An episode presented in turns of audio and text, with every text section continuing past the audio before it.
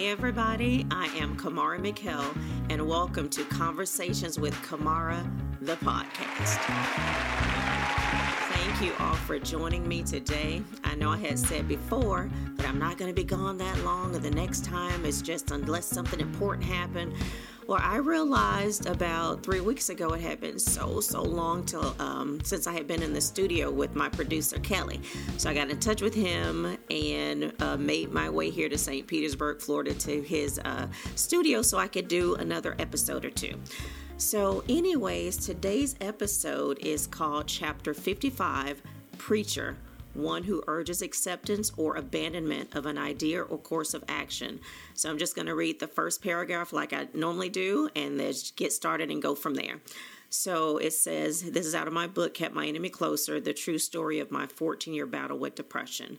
So, anyways, here's the first paragraph. This is the only paragraph I'm going to read. It says, In July of summer 2017, I got an inbox from one of my friends, uh, Sarah Renee's brother, Christopher, I was surprised. He and I had barely held a conversation. I just remember him singing karaoke in an event that they had, and I'm sorry, that he had and him and his sister sponsored. I believe it was an Al Green song that he sang. Whatever song it was, he sang it and he sang it well. I had never thought of him prior. He was just this dude who Morgan mentioned sparingly over the years. On that particular night, he was dressed in 70s attire, afro and all. I complimented his performance. So I was uh, at this event. I was really lonely. I had uh, already left my uh, second marriage, and literally, I have a codependency problem. So when I said something to him flirtatious, I knew I was opening up a door. But little did I know that his sister, when I talked to her, she was like, Oh no, you know, I don't want you to see him. She's like, I love my brother, but he's just not right for you. And you know, I thought about it and I really didn't give it that much thought, though. I was like, you know what? I can just get with him. We're just going to hang out and have a good time, no pressure, nothing. Well, when um, I, I told her, I was like, but he can't be that bad. And she was like, she said, Kamara, she said, me and my brother, we're close. She said, but really, he is that bad. By the time that relationship, I think it was probably about we'd gone out like twice and i remember being at his house and he was like he was like well he goes uh well you see where i live now. He goes when can i expect to see you? And i was like oh you know whenever you want to see me is fine. And then he's like no really he goes i want you to tell me like what days of the week do you want to see me? So i was a little taken aback I was like, well, whenever you want to see me, we can see each other. And then he goes, wow. I said, what about, you know, a couple days a week? And he was like, a couple, that's two. I'm like, yeah. He goes, no, I want to see you more than that. So I was like, okay, um, I guess maybe, you know, Tuesdays and Thursdays and Saturdays or something. And he was like, no. So he's like, well, I want to talk to you about something. I'm like, okay. So he told me to come in his dining room. Me and my dunce self, I went in the dining room and he already had a house key made. He had the uh, uh, gate keyed co and he uh, um, code. I'm sorry, and then he had the uh, the card that I could you know scan. And I was just like, man, we've only had like two dates and that's a lot. But me and my codependent self knew that I did not want to be alone and literally I moved in with him after the second date. But it was really after the first date because, um, yeah, after the first date because the first time we went out, we just hung out. We went to Top Golf. He's golfing, I'm talking. And what I've learned, you know, over the years um, that, you know, has been uh, brought up to me is that you never, if you're going to date somebody, you never tell them your past story. So he didn't need to hear my woes, but I was just like talking and you know just telling him like man you know this is what uh, kyle did and i'm not going to be with anybody like that again and just going back and forth. So that first time we were together he was really listening and hearing me out but it was like to his benefit because he knew the predicament the mental uh, state that i was in. I was lonely so he might have been lonely too. And I remember, uh, well, um, during me and his relationship, we were together like twice. So, uh, like two two different relationships. So the first relationship really started then. I think that was like July 29th of 2017 because I had uh, I remember I remember it was after I was still in the house with Kyle who was my second husband, but I literally was going out. I wasn't I was so hurt by him. It's like I really I just didn't care. Um, I, I, just didn't. I didn't care that I was still married. I knew I'd leave the you know relationship, but uh, I didn't expect to leave it to leave. I'm sorry, I can't talk to leave that fast. So, anyways, um, like I said, I, I get with uh, Christopher. I'm at his house. He gives me all these keys and stuff. I'm like, well, okay. So I move in with him. Uh, the day that I moved in, I'm trying to think of what happened, but it showed me a little bit of his disposition and his temper. So I had the rockiest relationship with him. He was uh, loud and he was mean and he uh, he was just very demeaning and degrading. And I think what was surprising to what was so surprising to me with him was because he was a preacher. He was a pastor. He was a pastor at a church. And his his attitude that night oh i know what it was um, a friend of mine when i mentioned morgan she was a friend of mine um, and she had mentioned him before but my fault that i even got in touch with him well he got in touch with me and i just kind of you know took the bait and ran but it was wrong of me i talk, talked about it months ago in um, one of the chapters it was called shower anyone and I was talking about me destroying Kyle's clothes and soaking them and bleaching them and just all that hatred that I felt for him. And so um, when this preacher, Christopher, uh, got with me, I believe that he was thinking that I was perfect. And I don't mean that, like I said in a TikTok video, I don't mean that in an arrogant way. I mean that in the way of all he knew was, you know, having heard of me before, I have had heard of him back when we were teenagers. I didn't remember what he looked like. I had no clue. I just knew that his the last name that he had was very familiar uh, in the Tampa Bay area because he grew up. Him and his brother, they both uh, grew up being preachers when they were teenagers. So I think over the decades, you know, he knew I was friends with his sister somewhat he knew that, um, you know, at one time I had run a business. And like I said in the TikTok video, I had a nice car back in the day. And I think he allowed all of that to think that I was this some perfect being who was going to, you know, complete his life. And in the video, TikTok video, I'm like, don't ever let someone's fantasy of you um, like be that that was heavy on my shoulders because I took it on but that was not that was my, not my responsibility to tell him that I wasn't perfect because nobody is perfect. So whatever he was thinking that he had conjured up in his mind that was on him. So I remember telling his sister I thought that his sister knew that he had hung around and slept with Morgan like literally over 3 decades that he was she was his backup through uh, throughout his three marriages. When things would get bad he'd go to um, he'd go to morgan. And um, but morgan i don't know if if he thought he, if he thought she was his best kept secret because nobody would ever picture them together. She was beautiful but she was uh, she was obese. And i believe that he uh, would sleep with her in hard times because she was readily available. She was always gonna, you know, put up with him and sleep with him, but they didn't have a relationship. The only relationship they had was physical. So, yes, she had mentioned him sparingly over the years. Um, and when I got with him, I, re- I remember telling his sister, I was like, you know what? I'm going to ask him why him and Morgan had never really become a couple.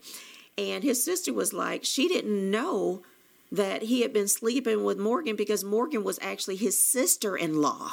So his sister, Sarah Renee, didn't know that he and Morgan had been sleeping together for 32 years 32 years through three um, marriages that he had.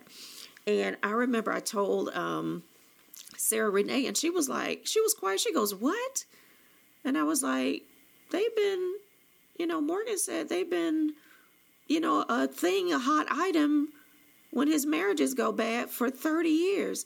She literally, she was, she was like, oh my God, she didn't, she didn't know because who would know that somebody is sleeping with their in-law? So, anyways, I remember and I thought about it and I was telling his sister, I said, I think because she's obese, maybe she is his secret because how could you not know if, if you and him are so close as siblings?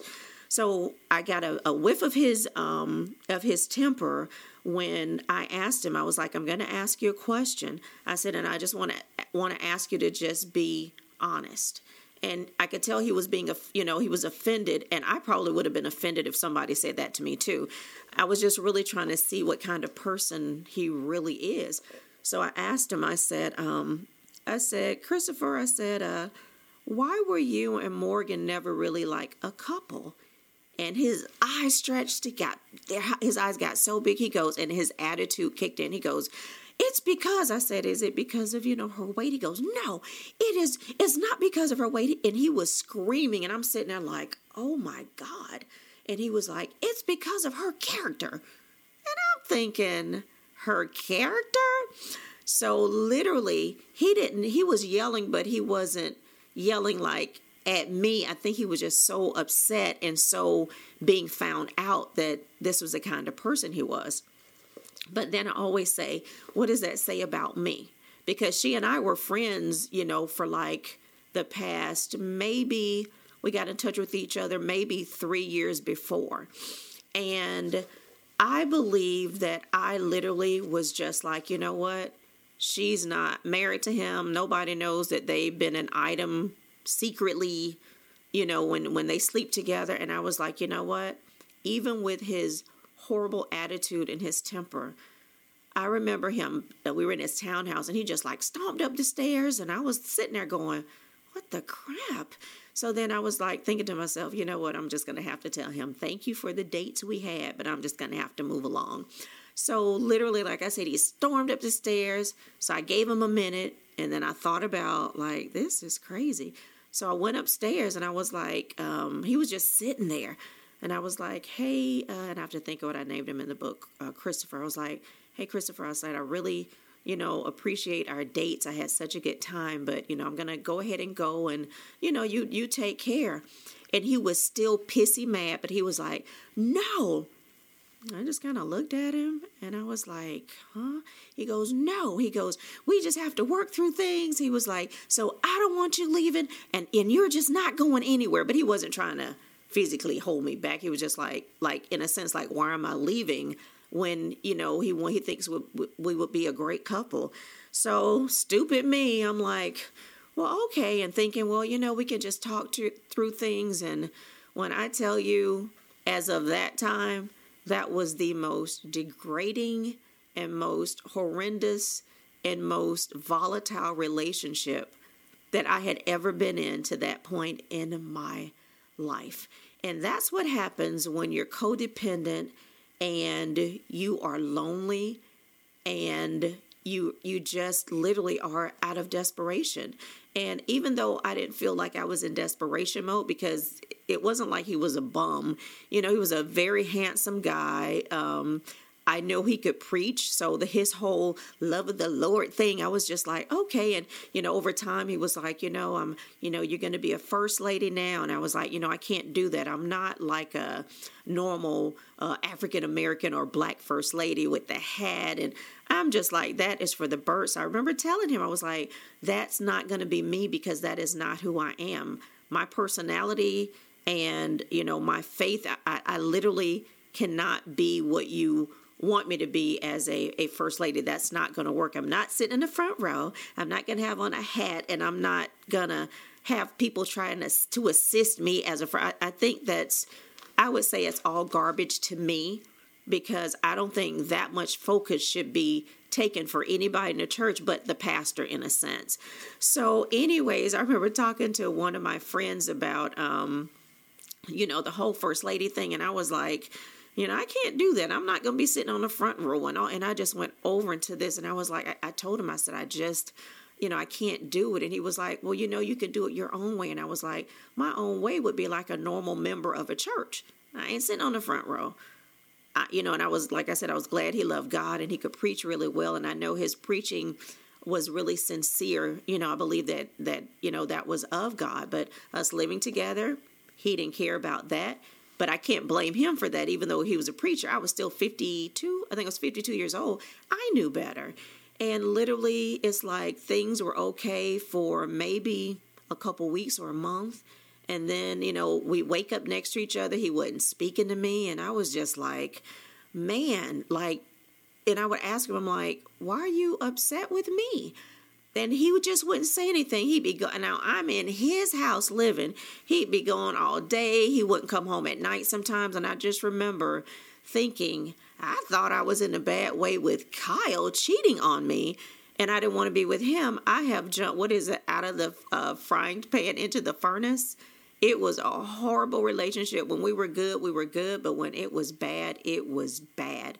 He was never violent violent towards me, but he was very uh, verbally abusive like he would yell at me, and I'd just kind of be like, oh my God. So then I would be walking on eggshells because I'm thinking I've already had two, mar- two husbands, two marriages, two divorces. Even though I left those marriages, it was still to me like to find out that you know Kyle had cheated and you know he had cheated with his best friend's wife. I can tell you just a couple weeks ago, I literally was trying to get to the point where you know, uh, you know, I don't know who Kyle is with now, but it it's like it made me happy that he will Kyle will always have that sitting on his shoulders that he slept with his best friend's wife. So I know at some point I have to be uh, I won't say forgiving, but I have to not be happy that that will be sitting on Kyle's uh, shoulders for the rest of his life that he literally um, ruined the relationship with his best friend and started uh, messing around with his best friend's wife. So at some point, I need to get to the point where I'm not happy that he, you know, has that mark against him. And I th- used to think of it over these years as like, man, he probably can't go anywhere without kind of like over his shoulder thinking he's going to run into that guy. And I would even years ago think, man, I kind of wish I could be a fly on the wall. You know, we're all in Tampa. Tampa ain't that big. Like, what if they ran into each other?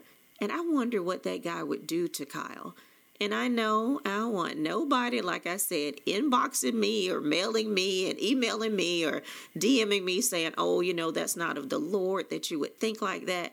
That is my human feelings. And I think I didn't feel bad about it until I really, really thought about it about two weeks ago. Like, man, that is wrong of me to be, you know, all these years to be happy that yes i'm you know um, not with him anymore but he's gonna it's like he's gonna always have that stain on his reputation. But that's wrong of me to feel that way because what if that was me? And even though you know i'd be like oh no i can't date somebody who was with a friend of mine but I did do that knowing that they were not an item because they'd have to be in they had to be an item in secret and they would only sleep together when he uh, got tired of his his uh, three different wives. So that is wrong on my part. And one day I hope to come back to the podcast and say, you know what, y'all, I have actually asked God to forgive me for being happy that um, you know that Kyle is always going to be known for and blemished. His reputation is going to be blemished for sleeping with you know his best friend's wife. And you know, I can tell you right now, I think I've made a lot of progress. Progress, but in some ways, you know, my mind still goes back to those times and sometimes I think about it, I'm like, well, I wonder if me and you know, um, Kyle maybe could have made it because I really did love him. And I can tell you, even at this age, at 56, Lord willing, I'll be 57 in November. I've gotten over over Kyle somewhat, but literally, even beyond my first husband, Kyle was the absolute love of my life in my whole life, and I hated that it ended and I left him out of out of pride because I am not going to be with somebody who's going to cheat on me. And I still I don't think it could have worked out because I would I would have always held that against him. But you know when I think about it, I'm like I know a lot of people who've gotten back with uh, an ex, and I, I literally I, I think I would have been embarrassed to get back with him, but I did. I loved him so much, and to this day I still miss who he was uh, to me. So, anyways that is it. It's amazing that 15, 18 minutes goes by so fast. So, thank you all for tuning in today, and I am glad to be back yet again. And um, I will see you all um, on the next podcast. Thank you. My uh, new website is www.kamaramikel.worldwide.com. K A M A M I K E L worldwide.com. Thank you so much and have an absolutely beautiful day.